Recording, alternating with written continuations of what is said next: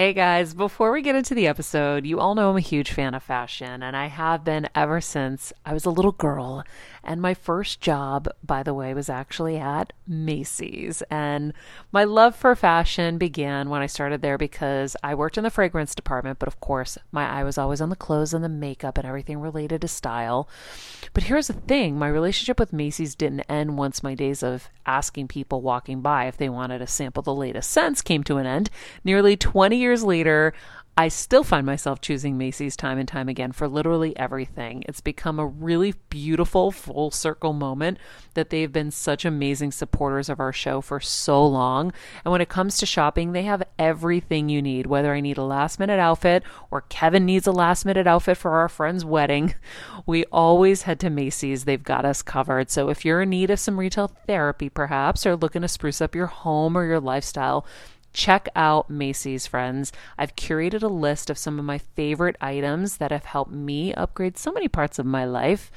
Really, my fashion the most, but of course, home and baby and so much more. So, check the link in the description and happy shopping, Heal Squad. I'm on a journey to get better in all areas of life, from wellness and mental health to career and relationships and so much more. I know getting better isn't easy, but it's a whole lot easier when you can do it together. Welcome to Better Together with me, Maria Menounos. Heal Squad, happy Thursday. It is Kelsey, and you know what time it is. It's Throwback Thursday, and today we have a really special episode for you. We have Seane Corn, who's a yoga teacher, a public speaker, and activist. She wrote a book called Revolution of the Soul Awaken to Love Through Raw Truth, Radical Healing, and Conscious Action. Today, she teaches us all how we can begin our spiritual revolution. I don't think you guys are ready for this. If this is your first time listening, you take those notebooks out and you take those notes because you guys are going to be so moved. And you also know the drill. If this is your second or third time, I promise you, you will find something new. So, to everyone listening, write those aha moments down and please, please enjoy. To give you a little tease, one of my favorite parts of this episode is when she talks about how we try so hard to avoid darkness, but we can't see light without shadow. Ooh, that really spoke to me. So I hope this episode speaks to you as much as it did to me. If it does, share it with someone who will be just as moved as you are. It means the world to us, Heal Squad. It's what keeps our show going. We love and appreciate you guys. And we'll talk to you soon. I'm on a journey to get better, and I want to do it with you. And I'm not just focusing on physical health, I'm focusing on everything emotional wellness, spirituality, finances, relationships, and so much more. Every week, it will be my personal goal to bring us, the world's leading healers, experts, and game changers, to share groundbreaking secrets and tips to getting better in all areas of life. Getting better isn't easy, but it's a whole lot easier when we can do it together. Welcome to Better Together with me, Maria Menounos. Hello, hello, everybody. It's nice being back here. It is. In studio. This is where we try to learn because when you know better, you get better. Yes. And our quote of the day comes from our guest today, who I'm so excited about. To truly understand what it is to be in the light, you have to also understand what it is to be in the shadow. Because it's one thing to hold the light within myself, but how can I hold the space for another being when they are in the shadow and still love them and not judge them? I am only going to judge them if I am still judging me. And that is from Seane Corn the internationally acclaimed yoga teacher and public speaker. Uh, she wrote an incredible book called Revolution of the Soul Awaken to Love Through Raw Truth, Radical Healing, and Conscious Action. She is a very relatable story of someone who found yoga, who was not, you know, the typical yoga person and uh, I really loved reading this book. I don't know if I fully understand the quote. Do you fully understand the quote stuff? I think it has a lot to do with what we're going to ask her, which is if you don't do the self work, you can't have prospering relationships and you're going to judge them and you're still judging yourself. But if you do the work and you stop judging yourself, you can look at people more wholeheartedly and be just a better friend or companion or person. That's what I took away from Cool. it. Cool. So I'm just stupid. No. I'm kidding. that was really eloquent. Um, no, because it says because it's because it's one thing to hold the light within myself, but how can I hold the space for another being when they are in the shadow and still love them? Like basically when they're in their shit, right? And when they're in a place where you would normally judge them because you're all enlightened and they're not, right? How do you still love them and not judge them? I am only going to judge them if I am still judging me. Ah, Yeah. now I get it. Sometimes you got to read things a couple of times. I so many of the quotes Maria and I had a lot of the same quotes highlighted. I had to reread, but once you get them, you're Yeah. like, oh, this is good. that's good. Well, it's like lest lest ye judge no. Lest ye judge yourself. You, gonna- what, is that a I- song? No, it's. I think that's a Bible verse. Yeah, it is, but it was in like a Guns N' Roses song, I think. I'm gonna look this up right Lest now. ye judge yourself. I don't know, guys. I I swear I'm not on drugs right now. I know you had a late night. I had a late night. Not super late. Uh, I went to the Golden Globes parties last night.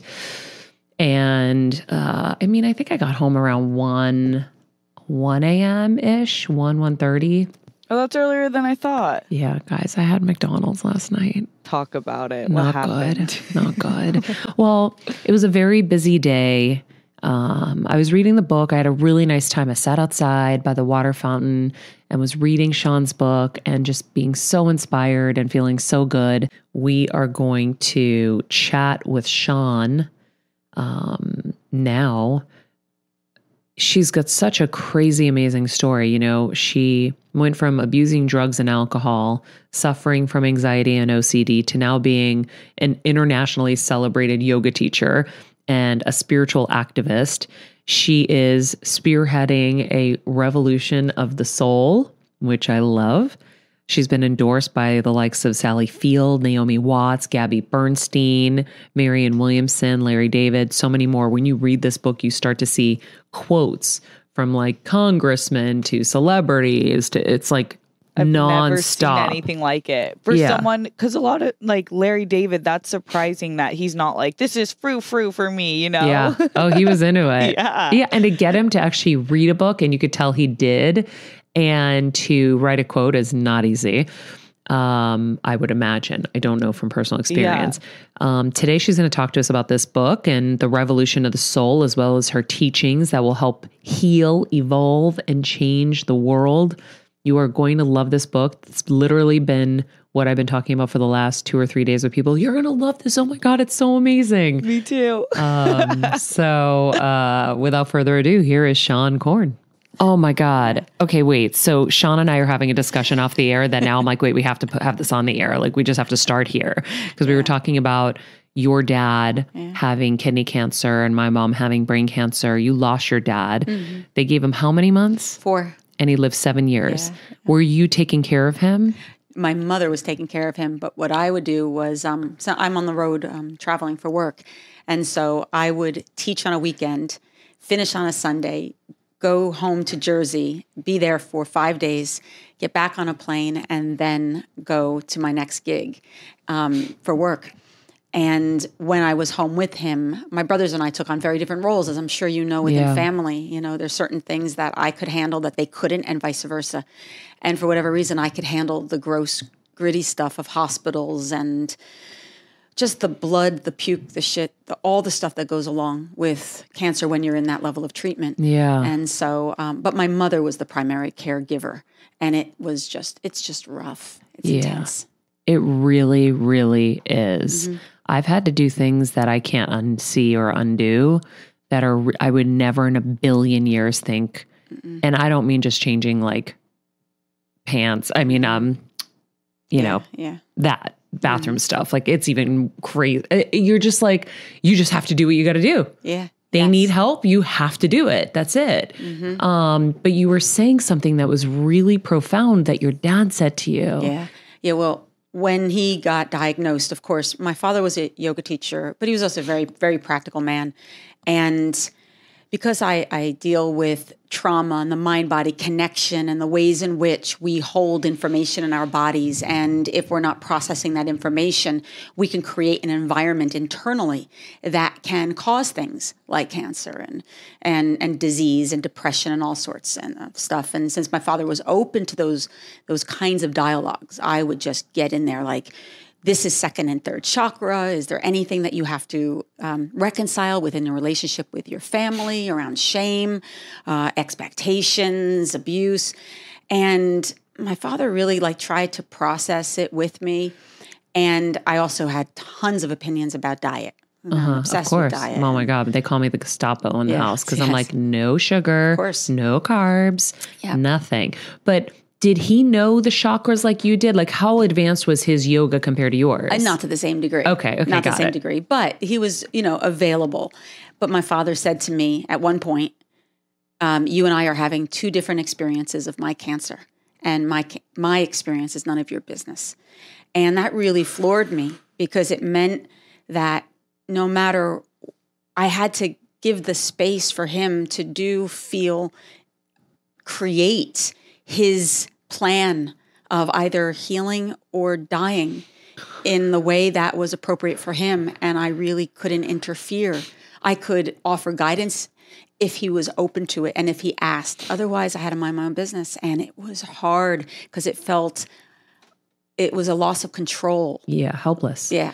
Like if I could give him this one thing, then maybe I, I could save his life. I put that in quotes, and you know that wasn't um, it wasn't the way it was supposed to go down.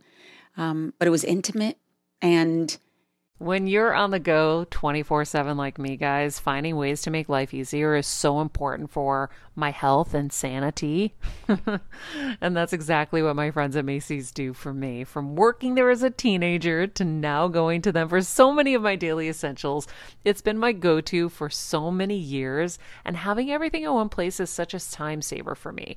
With being a first time mom, for a while now, as you know. I've had plenty of those, and being able to rely on them for all the things has been amazing. Plus, having everything in one place has made being a new mom just a little bit easier for me. So I know we're all focusing on our families, our health, hopefully, our jobs, and everything in between, but it's time to make your life a little easier. And to help you out, I've curated all of my essentials from Macy's for you and the whole fam. All the details are in the show notes below, or you can just click the link in the description to get your hands on them too. I have some new picks on there this little bomber jacket, this little black dress. You're gonna love it. All right, friends, let's talk about something we all do snack. Trust me, I've definitely overindulged in the past, but as you know, I am focused on my health these days. And I think I found the healthier snack that you don't have to lose out on the flavor. And it's definitely become my go to. It first came into the house because of Kevin. He was obsessed with wonderful pistachios. And then I got addicted. And now it's in my travel bag. I don't leave home without it. It's in our glove compartments because they don't melt. Right now, my favorite flavor is the sweet chili flavor. It feels like some of the naughtier kind of snacks I used to use where I used to lick my fingers after. Now I lick them and I feel safer.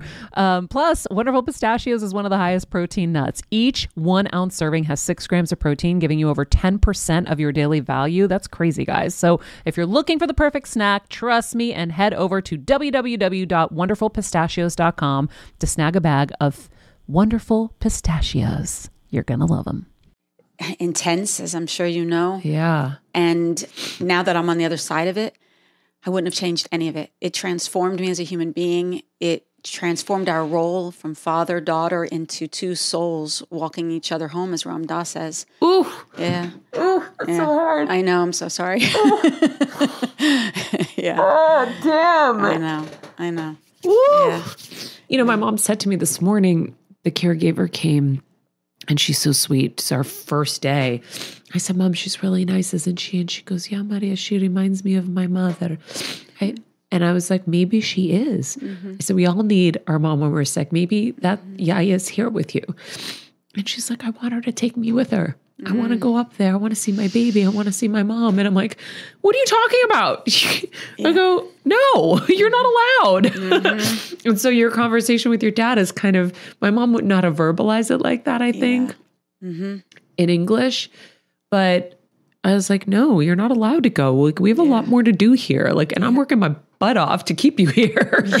yeah. like I was making my mom's vitamins the other day, and it's like a chore because, as you know, like Yeah. when you know what you need to give them, you're giving them everything. And her brain, by the way, has been sharper than ever these last few months. And I realize I'm giving her Dr. Black stuff has a. a a brain pill he created, a brain supplement. I think it's called Cogevity. And so she's on that. She's on um, omega 3s from Dr. Amen. She's on turmerics and all this stuff. And I swear it's made a difference. And so then I started making them for my dad because he's taking care of her. And I'm like, can't lose him. Like, we need him to be super strong. And so I'm making him his pills and his vitamins. So we're just, Yeah. it's insanity. It's crazy. It's but amazing. It, there's there will be moments that you will look back in in regardless of the end result, and I pray the end result is just positive on every level for your family. But regardless, this will bring you so close. Yeah. It's so vulnerable, and just say all the things. Say Yeah. all the things. Um, that was something I remember one time when my father was um, he was really sick at this point and we're in uh, we're in bed together with my mom watching TV, you know, and I'm laying between them. I do that too. Yeah. yeah. and my father says to my mother, Alice, get out of the room. I want to talk to my daughter. And this may be three months before he died.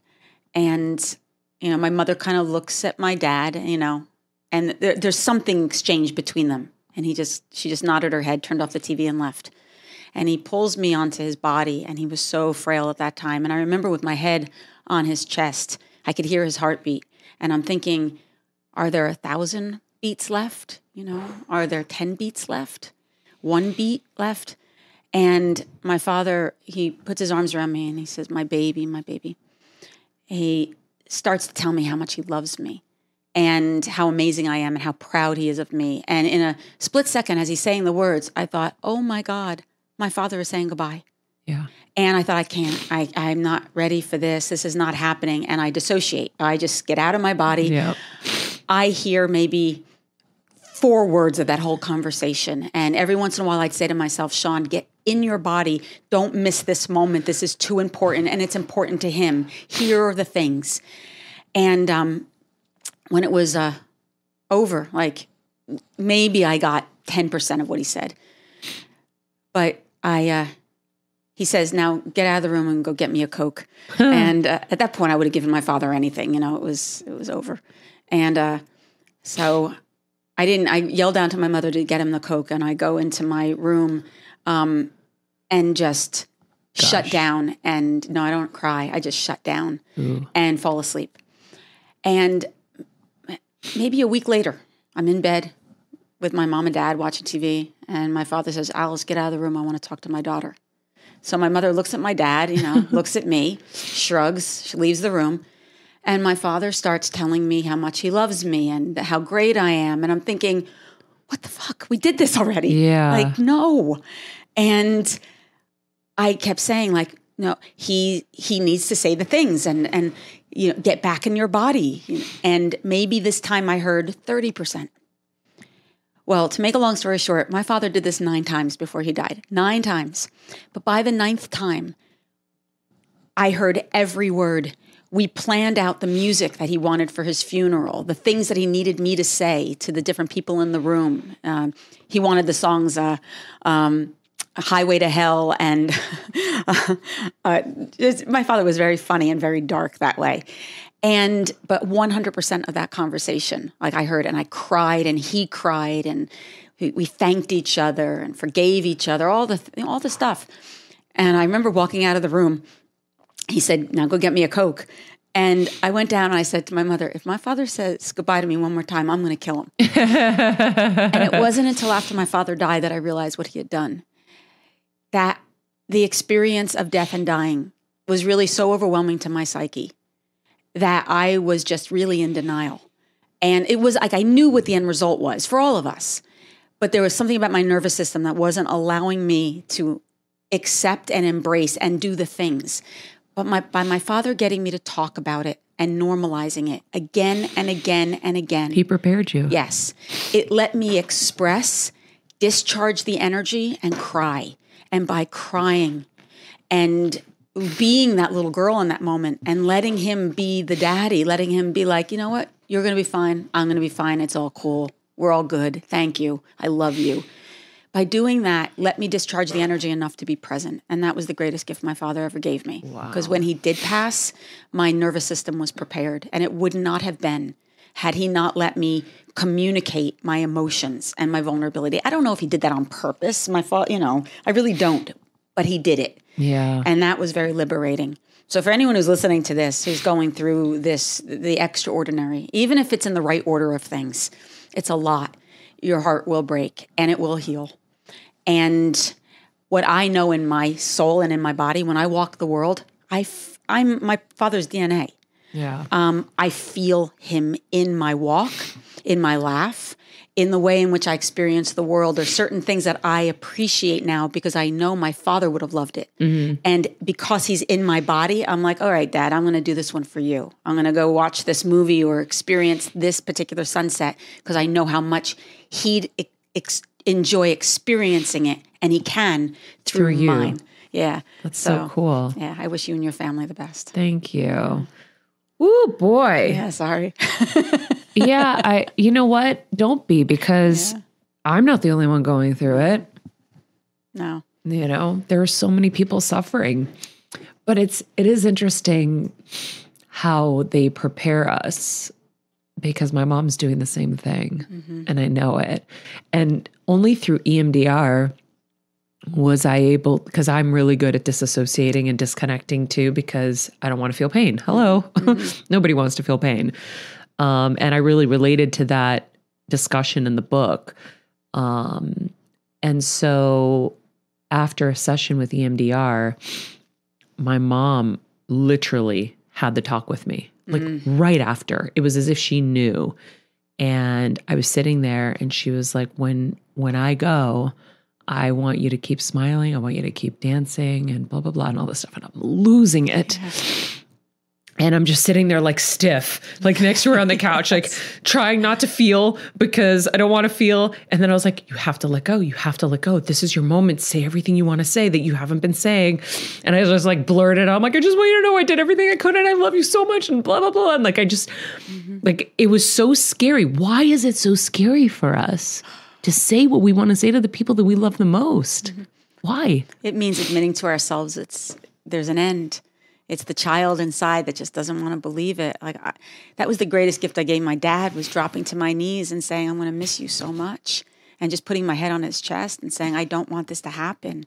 My who am I without that identity of my mother and father? You know, and, and we're blessed to have those relationships. Not a lot of people don't have that. And what does that loss mean? And we're it's not normalized in our society unfortunately. You go to other cultures and, and death is a part of life and it's ritualized and it's acknowledged and everything is is done and it's nurtured not as an ending but as a transformation a celebration. Yeah. our culture doesn't do that. It's a finality. And we have to find ways to normalize it. What my dad insisted i do and it was really hard. He said to me before he died he wanted me to teach a workshop called yoga for a broken heart and to and I had to do it within three months after he died. So it was still fresh in my own body. Wow. And so that I was present to my really my own trauma around death and dying. Well, he knew you were going to have the trauma, so he mm-hmm. wanted you to work on it. Yep. What a great guy. Yeah, well, yes, it, yeah, very much so, and Special. also complex, like all you know, crazy. And, Yeah, but that's like it's so so special for him to have been so forward thinking about plotting out your healing. yeah, Right? Mm-hmm. You know, it's one thing to say how much he loves you and that he's going to miss you and, you know, a few little anecdotes, right? But to then plot out your healing, which is what he did. yeah. So cool. he really just felt that death wasn't normalized and we had to communicate it. And by practicing yoga and creating environments where people can literally physically discharge the energy so they can feel, whether it's the loss of an animal or a child going to school, like leaving home, a divorce, any kind of betrayal. Grief runs deep in our bodies. And if we suppress that grief, we, we deny really our, our own vulnerability, our own femininity, our Yep. own um, resonance with grace when we do that. But it's because we haven't been taught how to hold both the shadow of life as well as the light as being unified. And until we can get really good at talking about it, it's really hard also to empathize. You know, you're I always I said to my dad, "Thank God you you you died first before mom." Like he, that was a gift to prep me for my mother. Um, because I, that if it was reversed, I don't know if I would have had the capacity. His dying and death has helped my nervous system a little bit more prepare for that that other inevitability. But I hope that when that comes, that it's something that I can walk towards with honor and and a sense of the sacred, and to be able to be that present as I was able to be towards the end with my dad. But it's it's not something I look forward to. Yeah. it's just something I think in our cultures we need to talk about more. So how do we do this? how do we doing what we're doing right now? I have no doubt in my mind that people who are listening to this, there's someone that this this is touching their heart in a really big way. This is what they needed to hear today because odds are someone is walking somebody home Yeah. and and you know and that's Ram Dass. You know that's someone is in it this moment, and someone is shut down, and someone is scared, and someone is doing all the right things, um, and someone is praying that it it the end result is different um, than than it might be, and they need to hear this conversation, and that they also need to hear that they will laugh again. They will remember really amazing moments um, that grief comes in these unusual and unexpected waves um, and that this, the presence of that being lives within them forevermore. And they will feel that and know that in very odd and unexpected moments. Um, and to carry the traditions and the rituals and the joy and the grief of their ancestors and pass those that information on forward to whether to their children or the children in their lives just to keep not necessarily the memory but the resonance of those who walked before alive and well in the future Yeah. Where were you in your kind of evolution when your dad died? Um, it was nine years ago, so I was pretty far along. But it doesn't Yeah. matter. I was when you're in it, you're you know I was eight years old. you Yeah. know, like emotionally, but with Yeah. pretty good tools. I could if I could remember to grab them. That's the were there. thing. Yeah, Oh my God, I'm so glad you just said that Mm-hmm. because, you know, I've been on the journey too, and I've been acquiring the tools, and sometimes you forget to grab them. yeah, And you're like, oh, wait, why did it take me three months to remember something that I, I had right here that I could have used? Mm-hmm. And I like I like thinking about it like that rather than, you know, kind of beating yourself up. It's like, okay, I had the tool, I just didn't know where I put it. My dad forgets to put his tools away all the time. there you go. So Mm-hmm. um, I like that a lot, actually. That's helpful. I mean, when you're in grief and overwhelmed, like you're just lucky, like just to brush your teeth in the morning and change your underwear. Like Yeah. that's a, that's a victory. Yeah. let alone grab emotional psychic tools. But if you have a support system and you have resources for that, use it. Whether it's therapy, um, grief support counseling, the program, um, just a good friend, but to find ways to talk to others about it because everyone goes through grief and the overwhelm of, of caregiving. Um, people will experience that in different ways. And the more it's affirmed that you're not alone, that the mistakes, I put that in quotes, the mistakes you think you're making are, are actually really normal. Um, and to continually ask yourself the question as you're going through the process of caregiving just what would love do? And that will always guide you to make the next right, best decision, including letting them go. Yeah. Mm-hmm. Yeah. Oh my. What would love do? And sometimes it means saying goodbye. You know, and sometimes it means, you know, making sure that they have the turmeric and they have, you know, they don't have the sugar. Yeah. And, you know, put your foot down eh, or giving them the book to read. Yeah. Or like taking your foot off the pedal sometimes and and just loving them. Like that was one of the things I was getting so custodial. Yeah. Right? Like, gotta do this, gotta do that. da, da, da. And it's like, wait, no, she would probably and I would probably benefit so much more from just sitting in front of a TV and watching Dancing with the Stars and Yes. not ordering her around because I'm like producer. like, we have to win. Mm-hmm. this is the battle. We need to win. And then you know you transition at some point and you're like, wait, it's not about that. Now it's like we have to think about quality and and time in a different way. Yeah, very much so. Very much so. Wow. Yeah, I'm surprised we got on this conversation. Me but too. It brings my heart. Like I love, I love sharing. You know, it's so human.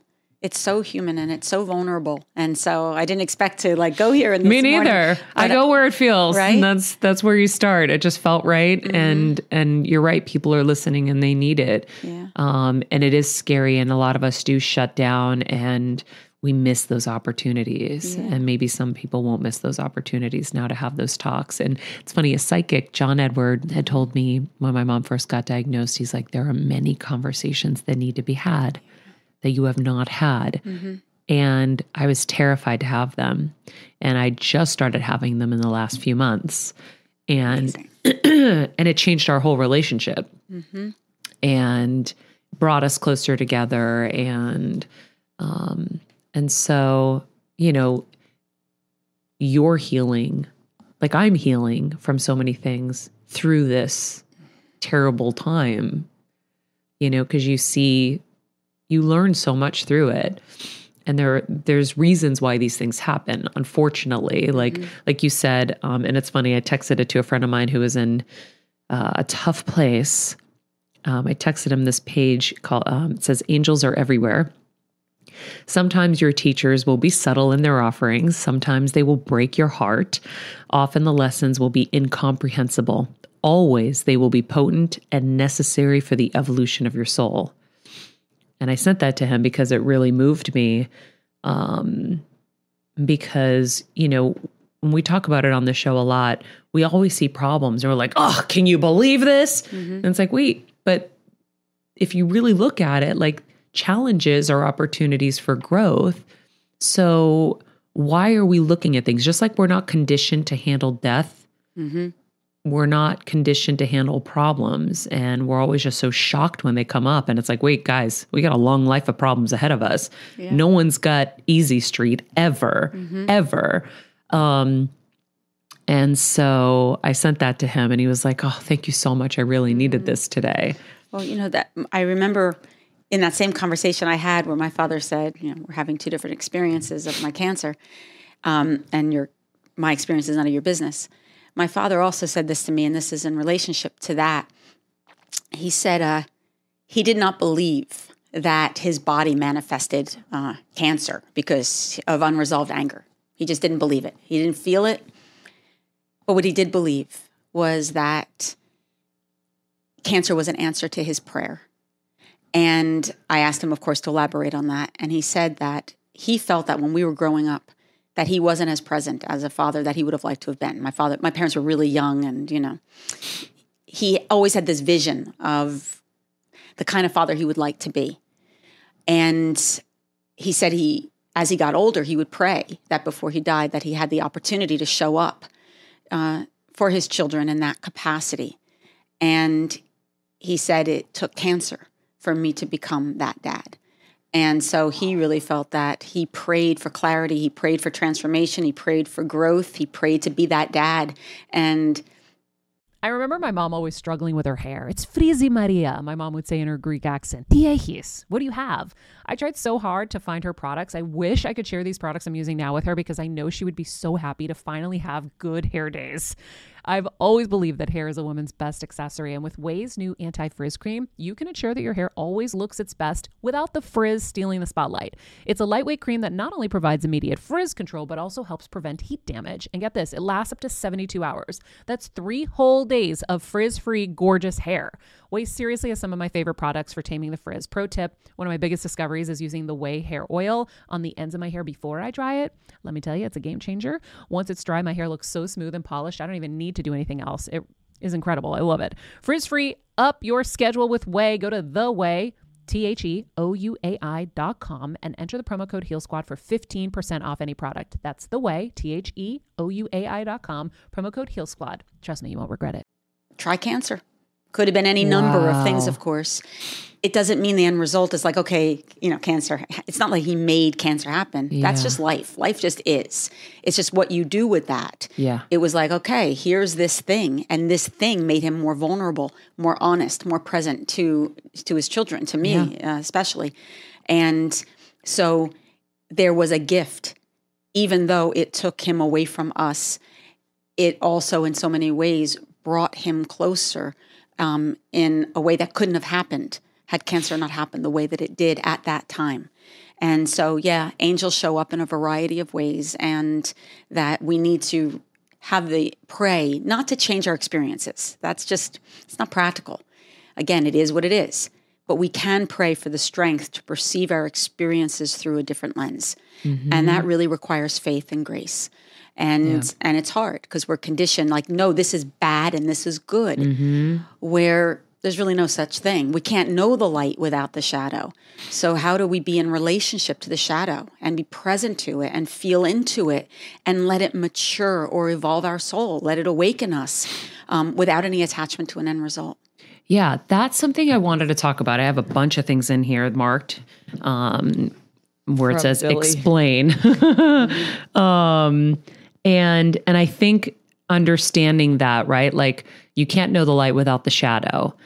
Elaborate more on that for people because and and even with people like like as you say angels come in different forms and and Billy oh my god the story of Billy in this book um Billy saying God is right there Yeah. God is in within her God is within him um you know we all have someone in our life that we just wish was not there Yeah. someone who is disruptive um, at like best. And, you know, we have now become part of the culture of like, okay, just separate. hmm But sometimes you're related to them and and we're all connected. So you can't really separate, right? And so how do we navigate that? It's a it's a reframe of perspective. Um, I, I'm a yoga teacher, so I believe in that interdependency, that everything is connected, that there is no separation. And actually, the cause of so much conflict in our in our world is the fact that we do think that there is a me and a you, an us and a them, and that creates a power dynamic of dominance and oppression that's evident in our personal relationships. It's evident in our global uh, dynamics, including our politics.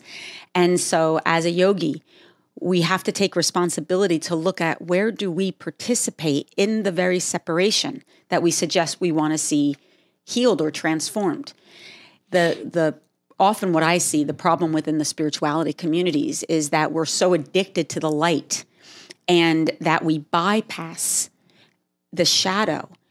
But if everything is connected, then the light and the shadow also have to be in relationship to each other. You don't get to know the light without the shadow. So in yoga, we're taught that what bonds us is energy. Energy is vibration with information.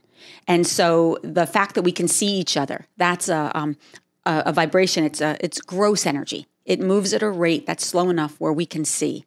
But there's subtle energy. Subtle energy you can't see, but you can feel it, like love and joy. Um, it has its own particular resonance, but so does hate and shame and rage and guilt and grief. They're vibrations. So, trauma. Trauma is anything that overwhelms our capacity to cope and leaves us feeling helpless, hopeless, out of control, or unable to respond. Everybody experiences trauma. There's a difference, though, between shock trauma and developmental trauma. And people who think of trauma often think shock, rape, murder, gang violence, um, things that happen, war. Accidental deaths. I, I love that you explained this too.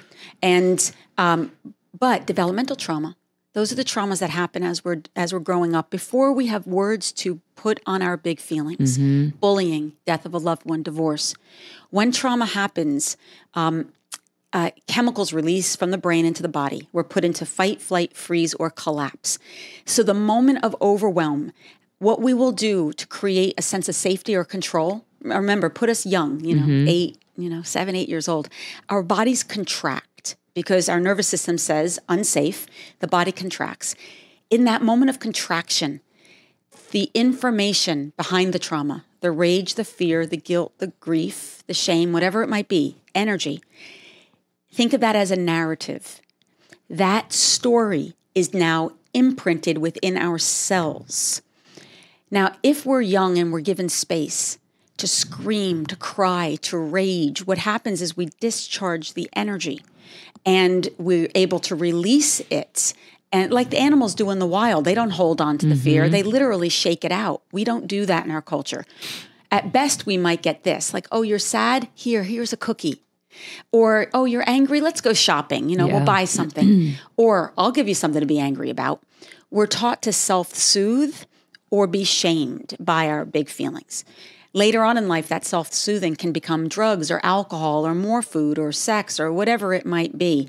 But it's a way to anesthetize or numb ourselves from the shadow, from the overwhelm of our own humanity.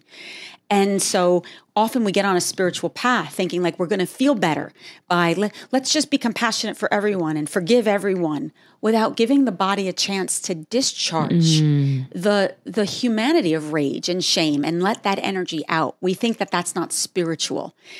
Well, it'll come out sideways. It'll come out in passive aggressive little, you know, little remarks or or again, using substances so as not to feel anything.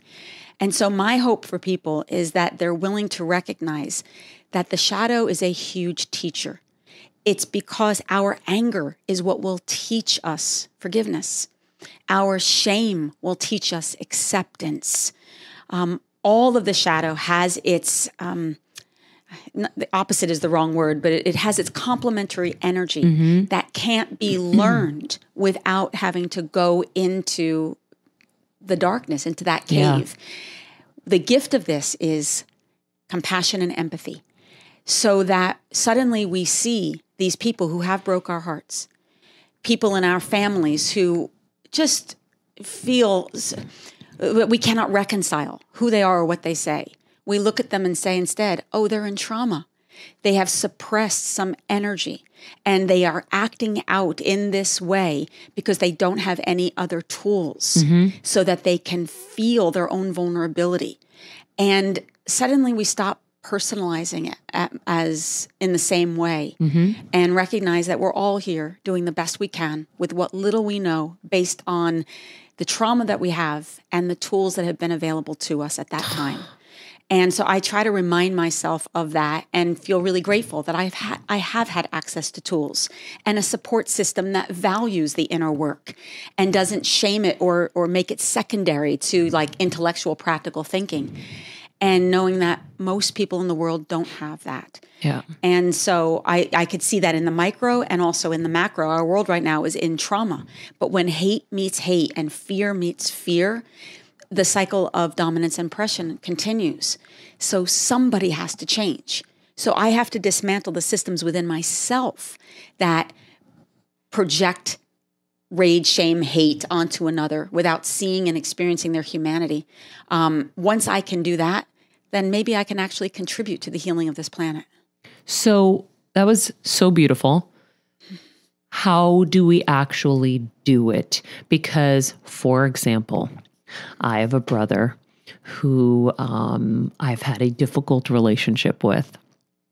And I am evolved enough to know that he's in trauma. And so I do have those moments where I'm like, okay, he's in trauma. And I do know that he doesn't have the tools to get himself out of his own way. But how do I allow that to not contaminate and hurt me in my life? Because we had a very long stretch where we didn't speak. And then my mom's illness changed that. And then for a short time, everything was good. And then it went back to the other way again. And it's just, it's, I know I spent the summer looking up at two trees in my yard and I don't know why. And I just kept associating the two of us there. And I was like, okay, I know this is supposed to be teaching me something, oh, but I don't want to learn this lesson. It was mm-hmm. like, it was almost like how resistant you were to everything at first because it sucks. It's work. Like I'm working on everything else. I don't want to work on this, but I know and I know people who are listening right now that are going through the same thing and they keep asking me for advice. And it's such a tough thing to give advice on because I haven't figured it out. I know he's there to teach me things. I know he's in trauma. Um, but why is it my job to fix him? And is it? Well, there's that's you just answered really your own question in there. Like the mirror has just been reflected back. Um, all you can do is love and pray for him. That's all you can do, um, and then find safe spaces for you to process your disappointment and your rage without trying to spiritualize it.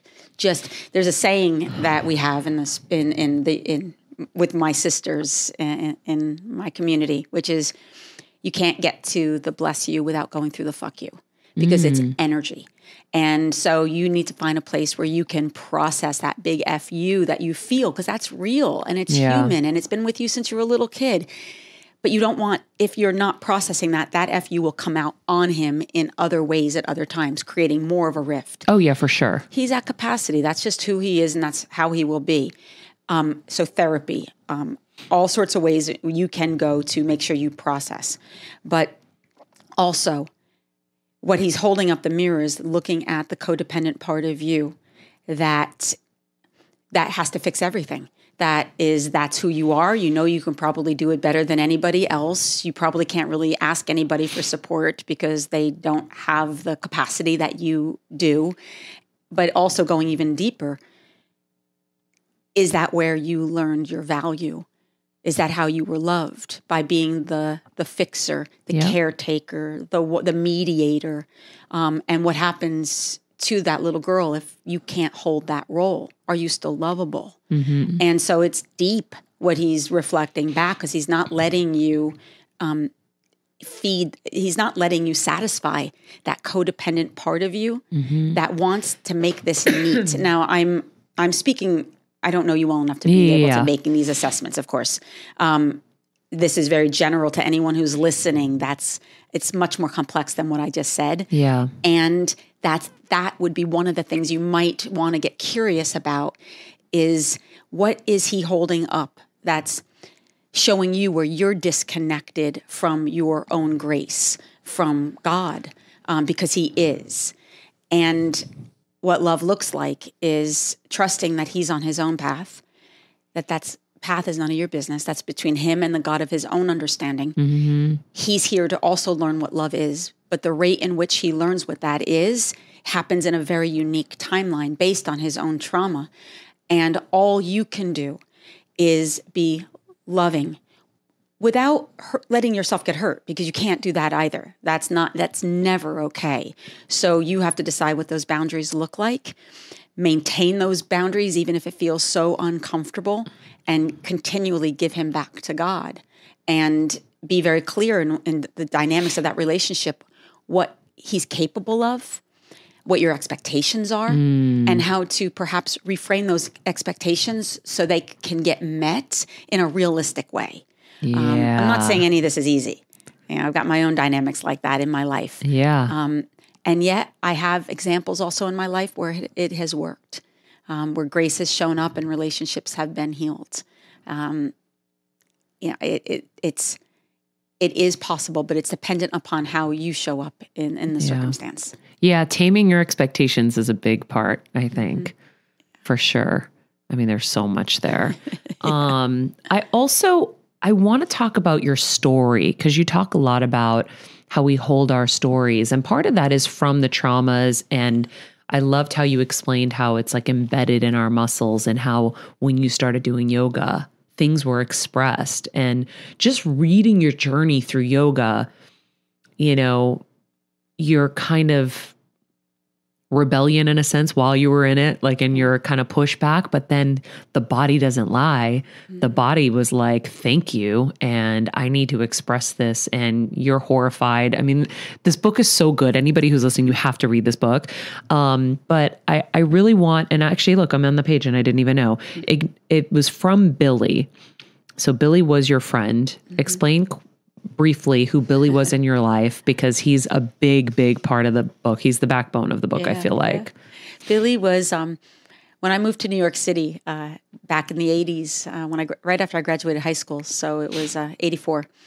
I worked in nightclubs, and uh, I worked at Limelight, which was this. It's a very famous nightclub. Um, it doesn't exist anymore, but in Limelight there was an all-male gay sex club called Heaven, And I was the only cisgendered woman that was allowed in this particular part of the club. Um, and I met this man, Billy.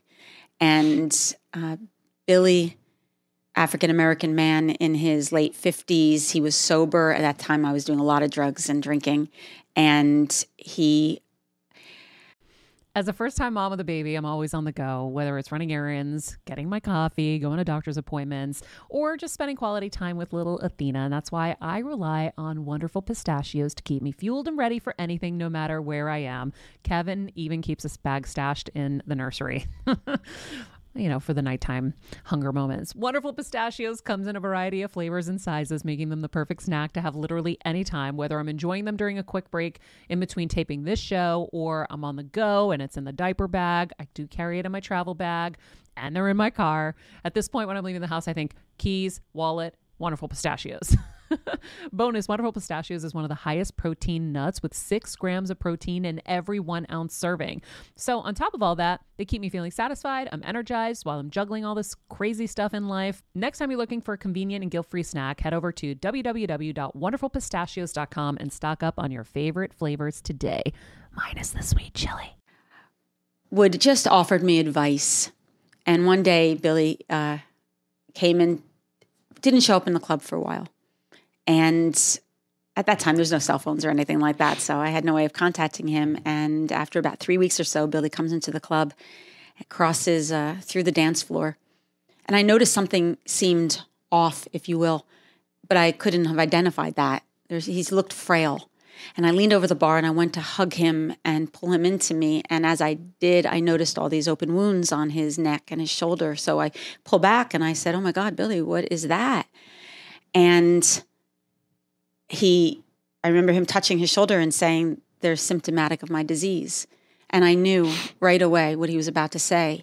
But I was so young and so inexperienced that I was so terrified of his answer. And he said, I have AIDS. And I recoiled. And he asked if I wanted to understand more. You know, I felt so much shame around my reaction to it. And he explained everything. And at the very end of the conversation, I said to him, Well, Billy, what's going to happen? And he said, I'm dying. And I asked him if he was afraid. And he said, No, because of his faith in God. And I recoiled again because at that time I was an atheist for a variety of reasons, as I explore in the book. And he laughs though and asks me why. I, you know, he, he says to me, you know, don't you believe in God? And I said no. And he asked me why and explained. And I remember him just smiling and nodding, and then him saying to me at the end of the conversation, Seane, do you want to see God right now? And I look around the room, and you know, there's men, they're making out and they're half naked, and it's all sorts of fabulous debauchery happening. And I laughed and I said, Yeah, you show me God here. And he points to Danny the Wonder Pony, who was this white guy who used to come in with a saddle on his back and half naked at chaps. And for a dollar, you can climb on his back and he would trot around the floor and you can hit him with a switch. And Billy points to Danny and said, God's right there. And then he points to a to a woman at that time we would have referred to as a cross dresser. Now we understand that person to be transgender. And um, Violet was her name, about six foot tall, huge. Uh, actually, I know about six six. Um, and Billy points to Violet and says, "God's right there," and then points to somebody else in the club. God's right there. And then Billy takes his hand, big hand, and he places it over my heart, across my chest. He picks my hand up off the table where I had it and puts it on his heart like this. And he says, uh, "Seane, God's right here." He said, I'm going to tell you something now, and I hope you remember this the whole of your life. Ignore the story and see the soul. and remember to love, you'll never regret it. And then he went on to explain to me that Bill, Danny the Wonder Pony, Violet, me, him, AIDS, all of it's just a story. It's not who we are. They are aspects of our journey, but they're not our essence. That all of us are here to learn what love is. And he went on to explain how all of us will have these unique journeys, but we are all being led to this transformative process that, depending on our karma, is going to be so unique. And it opened me to experience God in the shadow, God in humanity, God in the dark stuff. Um, that God wasn't something that existed outside of ourselves, that it's in every blessing, it's in every heartbreak, it, it's in every death, Suffering. it's in all of it. And that there's in every experience the opportunity for grace. But what we can't do is also ignore our humanity by bypassing it and jumping to spirit. We've got to feel the loss and feel the rage and the jealousy and the imperfections and the inadequacies and be in relationship with it. Because as he told me, it's what will develop empathy. And empathy, he said, is what will change this world. And so that was that was my experience with Billy, the, the greatest angel in my life who brought me to God. Well, and then you gave him to us because I love Billy and I don't even know Billy. Well, Billy died. Um, yeah. But Billy is Billy was so special for you know when you think of where he is, he's in this gay sex club, and but when you hear his story about his family abandoning him when he came out, and Yeah. and he just created a whole other life and just kind of dealt with dealt with it. Mm-hmm. Um, you know, you I felt so bad for him. Mm-hmm. Um, and so I, I also applaud you so much for being so raw in this book about your journey and um and your experiences you know? I mean you were really raw. And um i think it's so relatable and um and honest because you know you can see you now you're internationally acclaimed yoga instructor speaker and this is your first book right? Yeah, yeah. and you're you're an author now um, but your journey will inspire so many people who would never think mm-hmm. they could have this evolution right? Like who you are now is a completely different person. Even though there's you're the same person mm-hmm. there's a transformation that's taken place right? Because even when you start to talk about the billy story you you kind of shifted a little. Mm-hmm. It was almost like you went back into that time Yeah, and yeah. you were you were that Seane for a split second. It was a funny thing I noticed. That's that's an interesting observation because I'll tell you the truth. In the writing of the book, I had to. Um, I, I've never written a book before. I didn't know what to do. I had a lot of limiting beliefs um, around it. Um, before I wrote it, I prayed, and be careful what you pray for because I, I and I include a portion of that prayer in the very beginning of the book because I really ask for transformation and for clarity and to, to, to step into um, this mystery. And the very first thing I uh, I wrote after I said my prayer and, and asked for all this guidance, I took a breath and I wrote, "My name is Cece," and I stopped short and I thought, "Oh God, no," because Cece is my nickname. It's the childhood name that I had. It's the name my family calls me. And Seane is my birth name, but I didn't shift to Seane until I left home, moved to New York City. There's a difference between Cece and Seane. Now, Seane has has had therapy since she was I'm talking about myself in third person, so I apologize, but in this context. but Seane has therapy, mentorship. I've been a teacher for a very, very long time. I've done a lot of deep transformational work. I've got a massive support team. I'm 53 years old, so I have it's it's a long arc where I can look p- back with neutrality to my experience. Cece never had that. Cece has to live in the experience because Cece had childhood sexual trauma. Cece had obsessive compulsive disorder. Cece had uh, anxiety. Um, all these things that led me to yoga and to therapy and to giving up drugs and alcohol.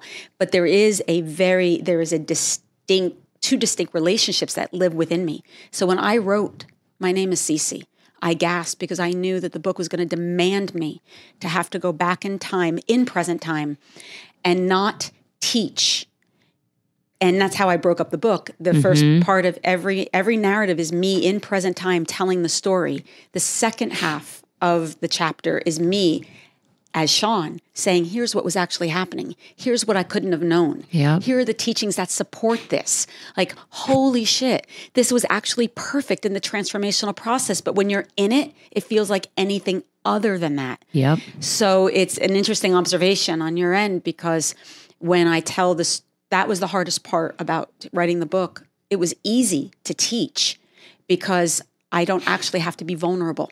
Yeah. Um, and that's something I- I need to dismantle the identity of that. You know, my identity actually of being teacher keeps me dissociated from my own humanity.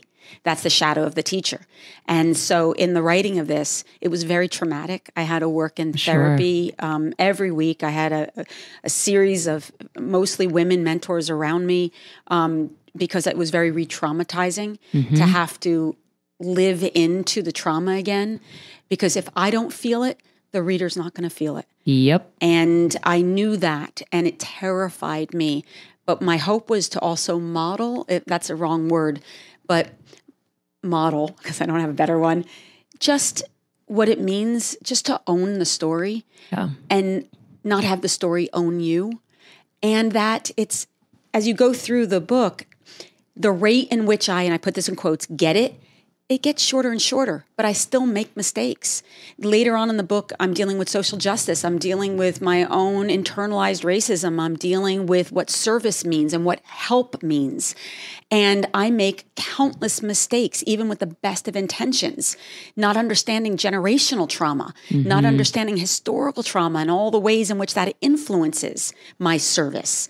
Um, and all of that has to get unpacked. And if I'm not willing to own it, why would I expect anyone else else in the world to? Mm-hmm. But the difference is, it's like as it's happening, there's another part of my brain that's like, oh, wait a second, I got a tool for this, and it teaches me how to how to say I'm sorry quicker and how to reconcile it faster. But it doesn't mean I don't make those very human errors that we do.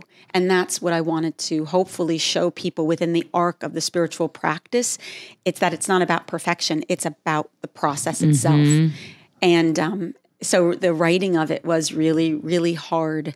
And I, one of my mantras during that process was um, I had to write everything, but I didn't need to print anything. That was an, when I. Oh yeah, good, good one. The the trauma that I experienced the agency over my body was taken away. But what I do have is agency over my story. I get as an adult to share what I want to and what I don't want to.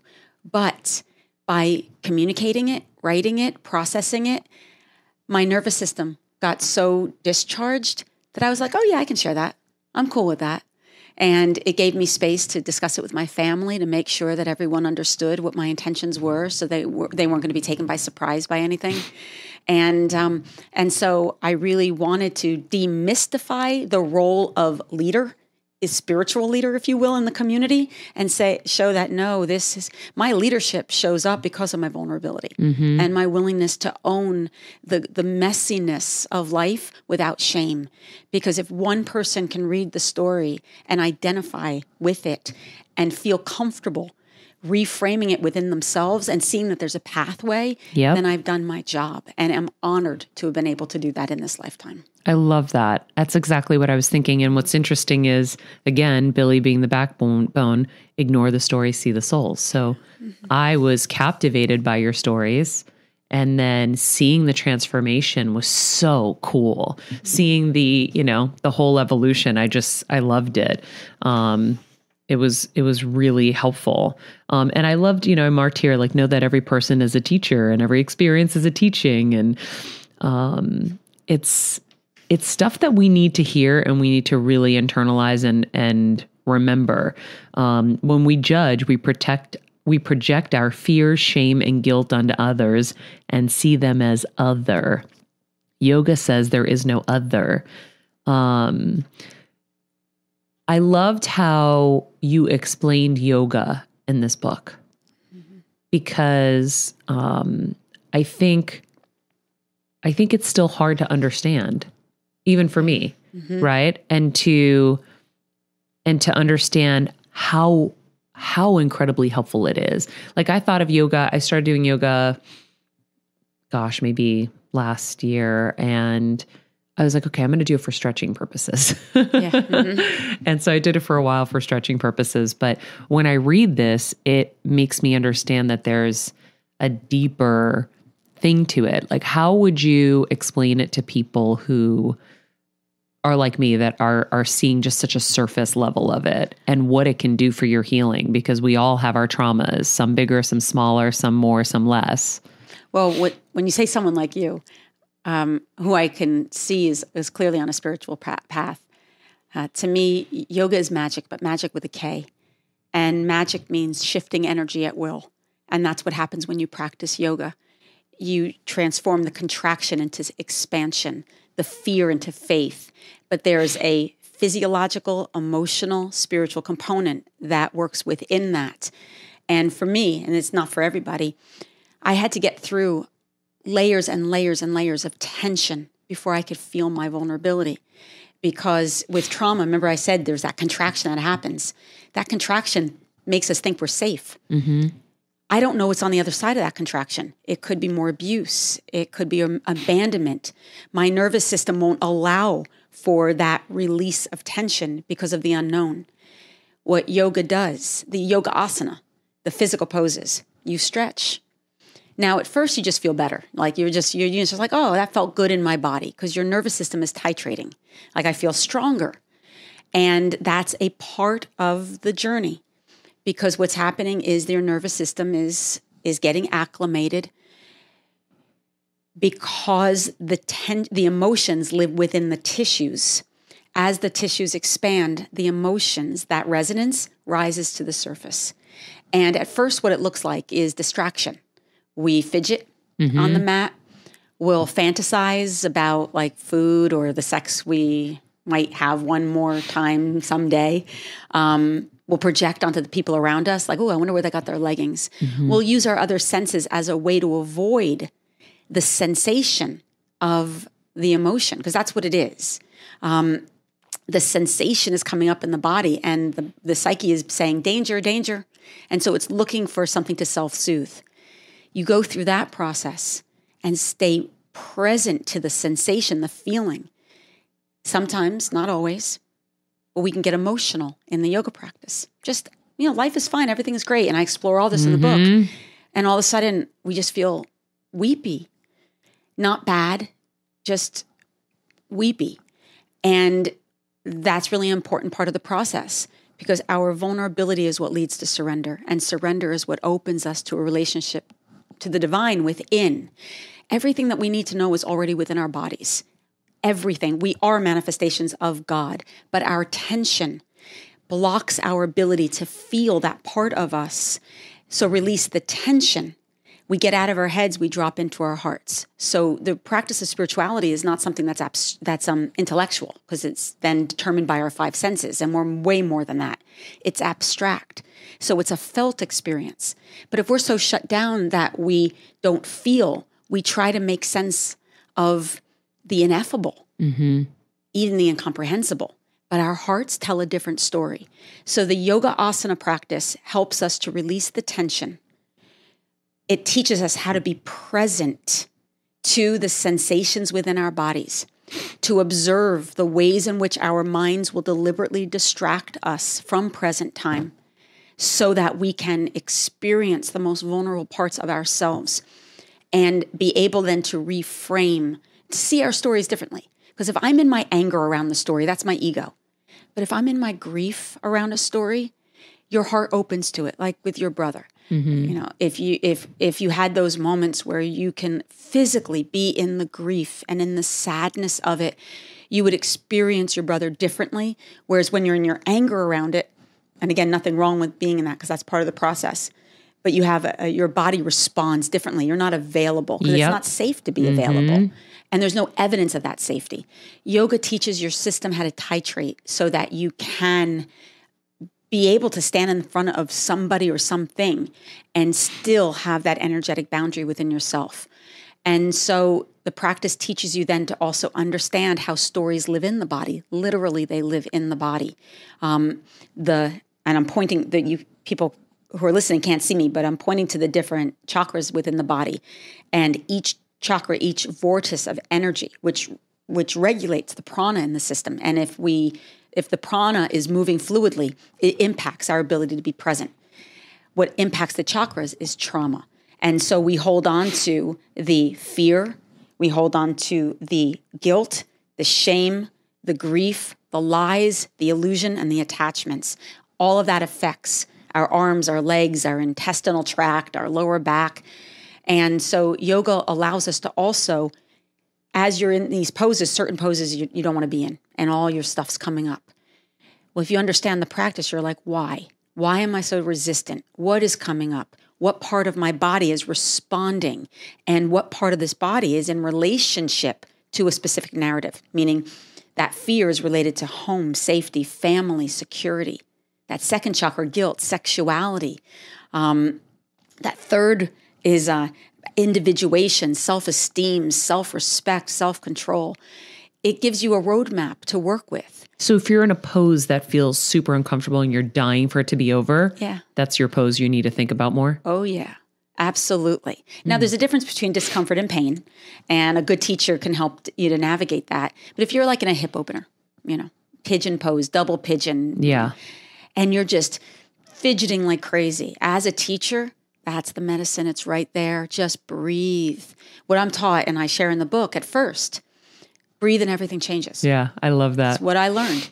But that was again, that was enough at that time. That's all I could handle because there was way more than that that I would find out later on. It's not enough to breathe and everything changes because the story is still there. I'm just letting my body acclimate. Later on in the book, I'm uh, exploring what is it that needs to be changed. In my hips was my childhood sexual trauma. It was the abandonment. It was the sexual trauma of my mother and grandmother and my my culture. It was the fear of survival that as a Polish Jew lives in my body. And when I was able just to be present to that sensation and grieve, I grieved my mother and my grandmother and all the ancestors before and realize that all their stories live within me as well.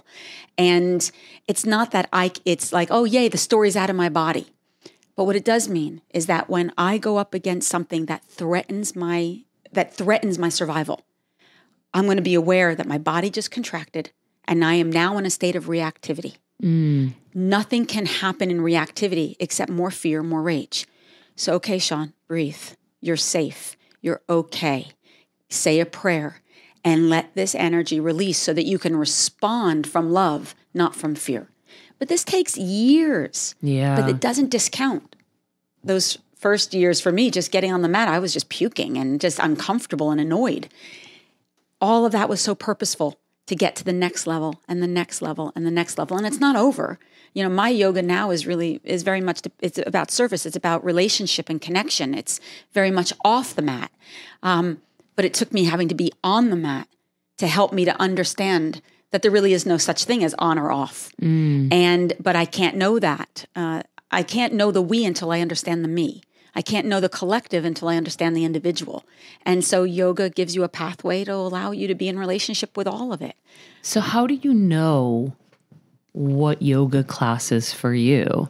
And how do you find how do you find the one that's going to give you that transformation? Because I feel like I was doing it and I was just doing it like I said for stretching. Mm-hmm. And is it is it better to be in a class with a lot of people because I felt the energy of you being in that class and I would be the same way. I would be fighting feelings and trying to hold back tears and not wanting to let them out. And um, like I went to a breathwork class um, with Kelly Noonan Gores, who I'm sure you know, mm-hmm. and and I just like let it out because other mm-hmm. people were letting it out and no mm-hmm. one was looking. Like when I would go to Soul Cycle, it was my favorite thing. I'd go in the back of the class and I would cycle, and once they'd get into the inspirational talk, I would like wail and let everything out. But it didn't matter because no one was looking. Yeah. So I wonder if like a group class is better than individual because I was doing individual and I I never felt any of that stuff, but I also didn't know what to look for. Yeah. So now I it feel like I know what to look for. It really depends. I mean, uh, I mean, uh, no separation between the mind and the body. The body remembers everything. So even in Soul Cycle, you are discharging energy and Yeah. you're discharging the grief and the years of of living. Um, but a good yoga teacher, it can it can be a shamanic experience. They uh, they guide you. There's an arc that happens that's from birth to death. Death not being an ending, again, death is transformation, but there's a very specific shamanic arc.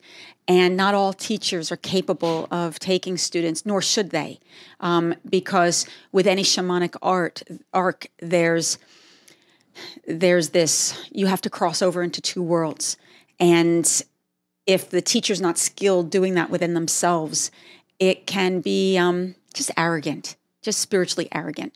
And so finding teachers who are really who are priestesses, if you will, in this kind of work is is invaluable and in a group setting, so supportive and healing. But with that said, to me, safety often safety and intelligence is primary. It's like any kind of artistry. You learn a skill and then you throw it away, but you always have the foundation. So, people who are newer to this, what I recommend is let go for now this idea of having these transformational experiences. Learn how just to simply be in the body, learn the breath, how to organize. Because what happens in a lot of these more um, spiritually oriented classes is that to keep the rhythm of the class, you have to make the alignment secondary. But our bodies bend where they're soft, not where they're hard. And so we will often get into these habits avoiding the areas of resistance. But the areas of resistance where the musculature is tight is where the emotion lives. It's mm. where it that's where we need to dive into. So if a student understands how to how to align their body and stabilize those points of of mobility, they're better physically equipped when they go into more, these more fluid classes to know what to do with their bodies so then when they're in the rhythm they're not avoiding those those congested areas. They'll um, the work becomes more accelerated with that kind of information. So to me that's always really I, I try in my classes to bring in both alignment while simultaneously bringing in the trauma informed work and the energetic work and the shamanic work and in, in really helping people to um, open to to that grace um, that once that tension is released they're no longer hearing my words they're feeling them because they're words that are already true within their own soul. That's the magical practice. But finding teachers like that are it can be really challenging but they they exist. And when your nervous system is ready they will appear. And when it happens it'll blow your soul wide open. But the better the foundation is to me um, the more people can avoid injury. Yeah. because I see that way too often in in these practices, and not to be in a rush. You know, it, it, as you, you read into my book, it, it was eight years of a physical practice before I had an emotional response because emotions weren't safe for me. Yeah. And then it was years of being super indulgent in my yoga practice where all I did was cry and cry and cry before I was able to have the skills of reconciliation and and then to learn how to get to the anger. That was a whole other practice. And but each one built slowly. Yeah. And so for for people who who are listening to recognize that the spiritual practice it's a lifelong journey. It's a lifestyle. There are so many different kinds of teachers that will pop in that'll be instrumental. And that when your body nervous system psyche is ready the right teacher will show up. And not to be in a rush to make something happen because you saw the person next to you on the mat doing it um, and thinking somehow maybe you're doing it wrong because that's not the case Wow. Are you still teaching classes? oh yeah yeah yeah Where do you teach? I teach nationally. I don't teach. Um, and when I'm home in LA, I'm just you know walking my dog and with my family. I try not to teach when I'm here. It's more integration for me. So I'm on the road often, and I, I teach about 250 days out of the year on the road. Uh, wow. Doing yeah for a very long time. That's really my life. So do you do like big, like big arena kind of things? Like, Arenas. like I would imagine, you know, a lot of people are going. It's it's one of those Yeah. kind of it can be situations, I right? would say um, sometimes it's anywhere you know, 500 people um, at festivals, but uh, other times it's more intimate, especially if I'm working with teachers, if I'm teaching them how to find their voice, how to, especially with trauma informed yoga. It's very important to make sure the container is very safe. And so, um, less than i mean and again for any other yoga teacher out here with less experience um, it's going to seem like a big number but 100 people i can handle that container doing the deeper inner work. Um, 50 is even better. Um, but for some people 10 5 you get the amount of students that your own nervous system can handle and Yeah. manage because you have to be really responsible in that environment so sometimes i cap classes um, around the work that i do and and it also depends. The, there's a another kind of yoga that I teach um, off the mat into the world that bridges the gap between yoga, transformational work, um, social justice and conscious action, how to take the work that we do and be more effective in creating social change. And so, again, I work with smaller groups with that because we're uh, developing leadership and that needs more one on one attention. And so it really depends. I enjoy both. I love the big environments. You know, they they are shamanic, and and it helps me to channel in those rooms because I I'm no longer seeing the individual. I'm feeling the connect the the collective, and it's very. Um, uh, their energy moves through me and it impacts what I'm about to say. Um, I never know what's going to happen in that space because it has to be revealed in the moment. And I love the artistry of that. One on one is uh, there's something else that happens. Another level of magic. Um, I don't that personally don't prefer that because you really have to work up against someone's ego and their their Yeah. determination and all the stories they're going to tell to try Well, to their expectations in that moment. Yeah. It- Right? it's harder, but it's also really invaluable. So it depends on where people are at. Wow. But just to trust it and to be just my hope is for anyone who listens to be really fully amused by the human experience. Um, it's rough, it's intense. At times it's brutal, and it is absolutely magnificent and beautiful and intimate, and it's yours and it's mine and it is holy. And it doesn't always work out the way that we think we it should, but it's also always perfect for the development of our individual soul. And if we can have some space to know that this particular lifetime, this is the short term. There's a bigger picture that's happening, that we're being schooled, mm-hmm. that this maturation is necessary. And so all these moments are intrinsic to where we are evolving to. And we can't know what that is until we reach what in yoga it's called the samadhi and, until the enlightenment. And none of us are there yet. So we mm-hmm. need to forgive ourselves for thinking we should know better. We got to forgive others for thinking they should know better. And every day, pray. Uh, my non negotiables, so as not to get triggered or be reactive yoga, meditation, prayer, therapy, sleep, f- diet, and play. If I'm not activating any one of those seven things, I know that because of my trauma and my own humanity, that in a very short amount of time, Yep. I'm going to be hurtful, passive aggressive, controlling, dogmatic, um, and it's going to feel right. It's going to feel really right. Um, so practice is everything so that we can be aware like oh i want to rip that person's head off probably not the appropriate response And I'm out of alignment. Mm-hmm. so what do we got to do to ground so that we can be present to our own humanity and also be present to someone else's in love Wow. I love that. Um, I also love looking at yoga as as something to heal trauma. I never thought about it like that. Um, you know, because you see it um, in the celebrity world as, you know, a different thing. But is there a type of yoga that is more transformational and and trauma based? yes What is it called? trauma informed yoga Really? There's an actual trauma informed yoga? Yeah, yeah. And I would recommend Hala Khouri. She's here in LA. Hala Hala Khouri. Khouri. She teaches um, trauma informed yoga, No way. yoga for trauma. this was meant to be. I'm Yeah, supposed yeah. to do this. Yeah, she's quite. Um, she's a somatic therapist, uh, and so that's this is one of her specialties, and a yoga teacher, and um, this is something that she's highly skilled at. And uh, she works with me with Off the Mat into the World, and so we've worked together side by side for years, and I know her work well. But there's other teachers all over the country uh, that are recognizing Mm-hmm. it, again yoga union, no separation between anything, no Yeah. separation between the mind and body. The body experiences trauma, and so yoga allows you to discharge the trauma, but without bypass. It forces you to have to look at the trauma and say, "What are you here to teach me? How is this meant for my highest good?" And but without again, but also feeling into the rage of the child. Like I Yeah. in my book, I had to, even though I don't mention Cece, she's all over there. And I had to give space for that overwhelm without thinking I should know better.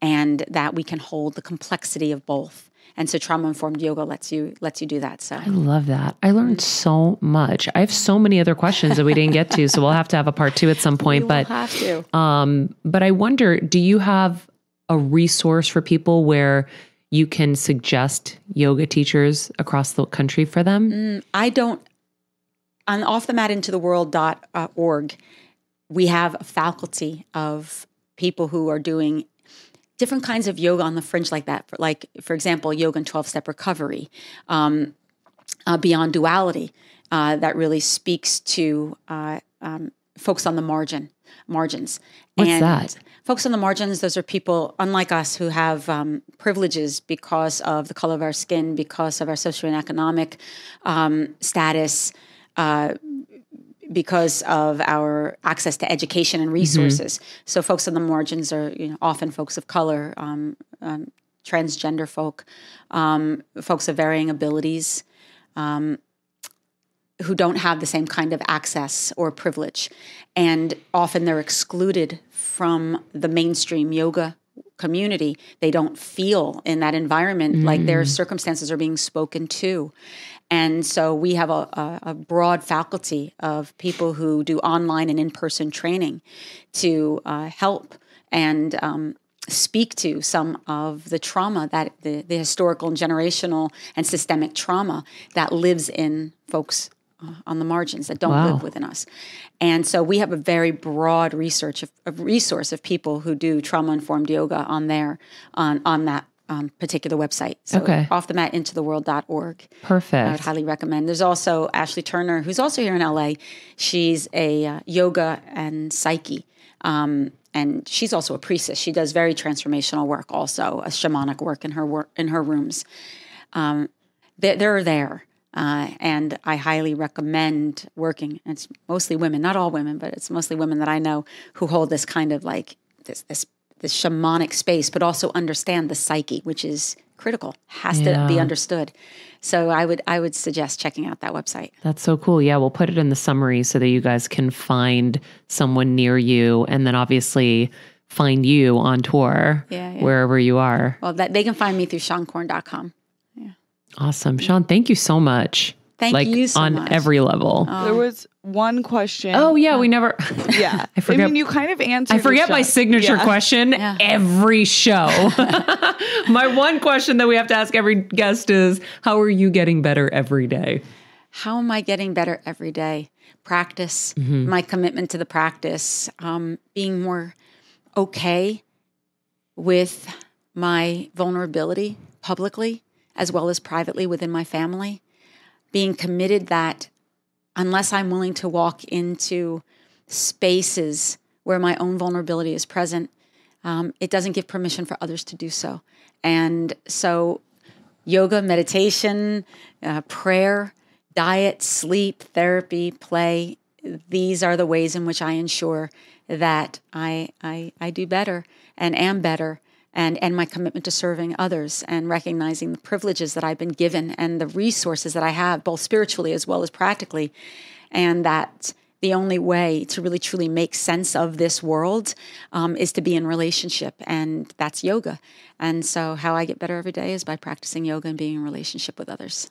Because we're better together. We're better. To, I just had one question that's been burning me. Um, Yeah. Reading this book and just hearing you talk gave me a big breakthrough because I have one person who is so dear to me and has suffered through trauma, anxiety, um, not OCD, but depression and and uh, highly abused drugs and alcohol and then got to a place in their life where they it was I called it a miracle because now he is thriving and so healthy and just perfect but I think calling it a miracle is doing a massive disservice to the work he's done and the work you have done. So I'm just curious what would be the one just one step of advice for someone who's still dealing not has not recognized their trauma and wants to move forward.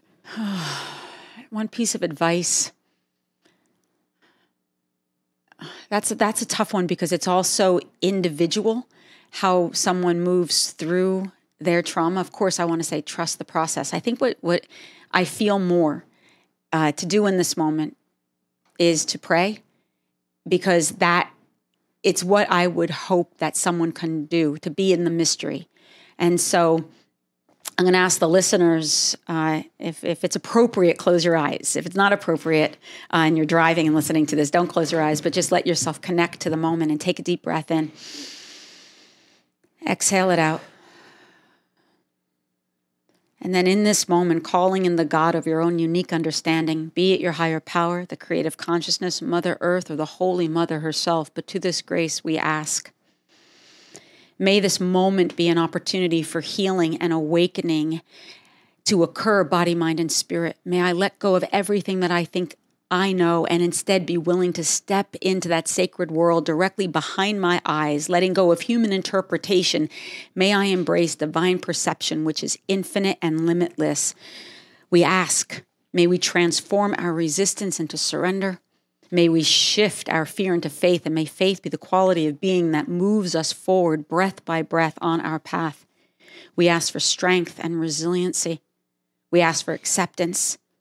We ask to trust the God within and the God within all, and to recognize that we are here to open to love.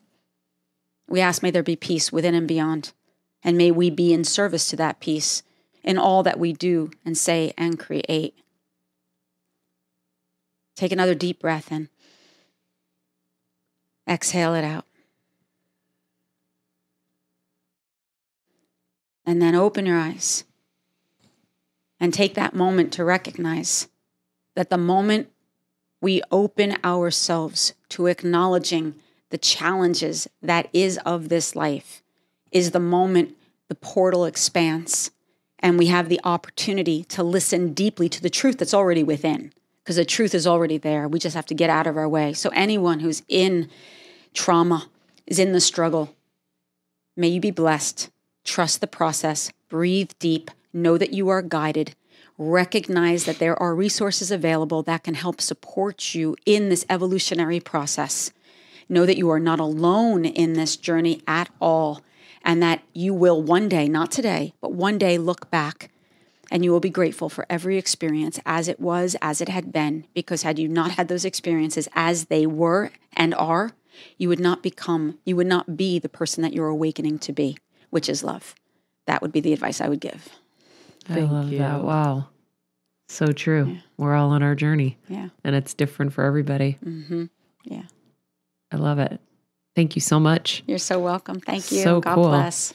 All right, Steph. Whew. What have we learned? Maria, I was on the verge of tears that entire episode. Right? It was like from the beginning of when you guys started talking to the end, I was just amazed with the breakthroughs and it's it's crazy to see in, in individual stories. It resonates with millions of people. Yeah. It was so special. Yeah she's really special. And um i think like i could just cry with her all day. Because she just is like magical. She's got like she's got like um a way to touch your soul and a way to explain things um, and like I said, I feel like I understand yoga on a whole other level now. And I think everyone listening will too, like knowing that that discomfort is what you need to investigate. And even, you know, in our post discussion, she was so gracious in giving me more information about things to look into, like the Greek heritage and Greek women and their roles and um, and you know even talking about how my mom wasn't able to really communicate when she lost her baby and i've devoted my whole life to being a communicator. And um, there were so many breakthroughs she was giving me even in the post discussion that i feel really grateful for.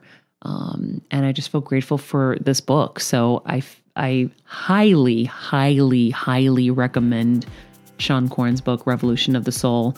Um, it's uh, it's a, a beautiful account of her transformation and her teachings. And please help us by rating, commenting, subscribing on Apple Podcasts and Spotify. Thank you for being on this journey with us. And uh, follow us at Maria Menounos, at Seane Corn. And remember, be nice people, make good choices, and be present. This podcast and all related content published or distributed by or on behalf of Maria Menounos or mariamenounos.com is for informational purposes only and may include information that is general in nature and that is not specific to you.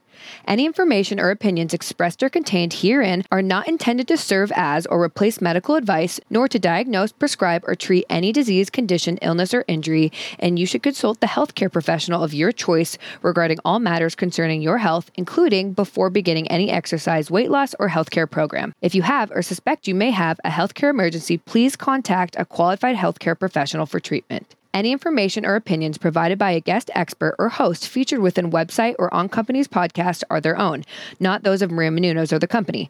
Accordingly, Maria Menounos and the company cannot be responsible for any results or consequences or actions you may take based on information or opinions. Hey, Heal Squad. We have been on quite the journey together, and we're hearing from so many of you just how much this show is helping you heal and get better, and it makes us feel so good. We love, love, love it, and we just ask that you don't keep it to yourself. Spread the message and share the show or your favorite episode with your friends. And if you want to help us even more, you can leave us a five star rating and a comment on Apple Podcasts or Spotify and follow us on Instagram at Heal Squad. You can also DM us anytime because we love connecting with you. And finally, you can also join us on Patreon for our monthly live heal events with world class healers and ad free episodes exclusive only to Patreon and our Super Heal Squad for as little as $10 a month. So go to patreon.com backslash heal squad to join. Getting better isn't easy, friends, but as I say all the time, it's a whole lot easier if we can do it together. We love you all so much, and we love doing this thing called life with you.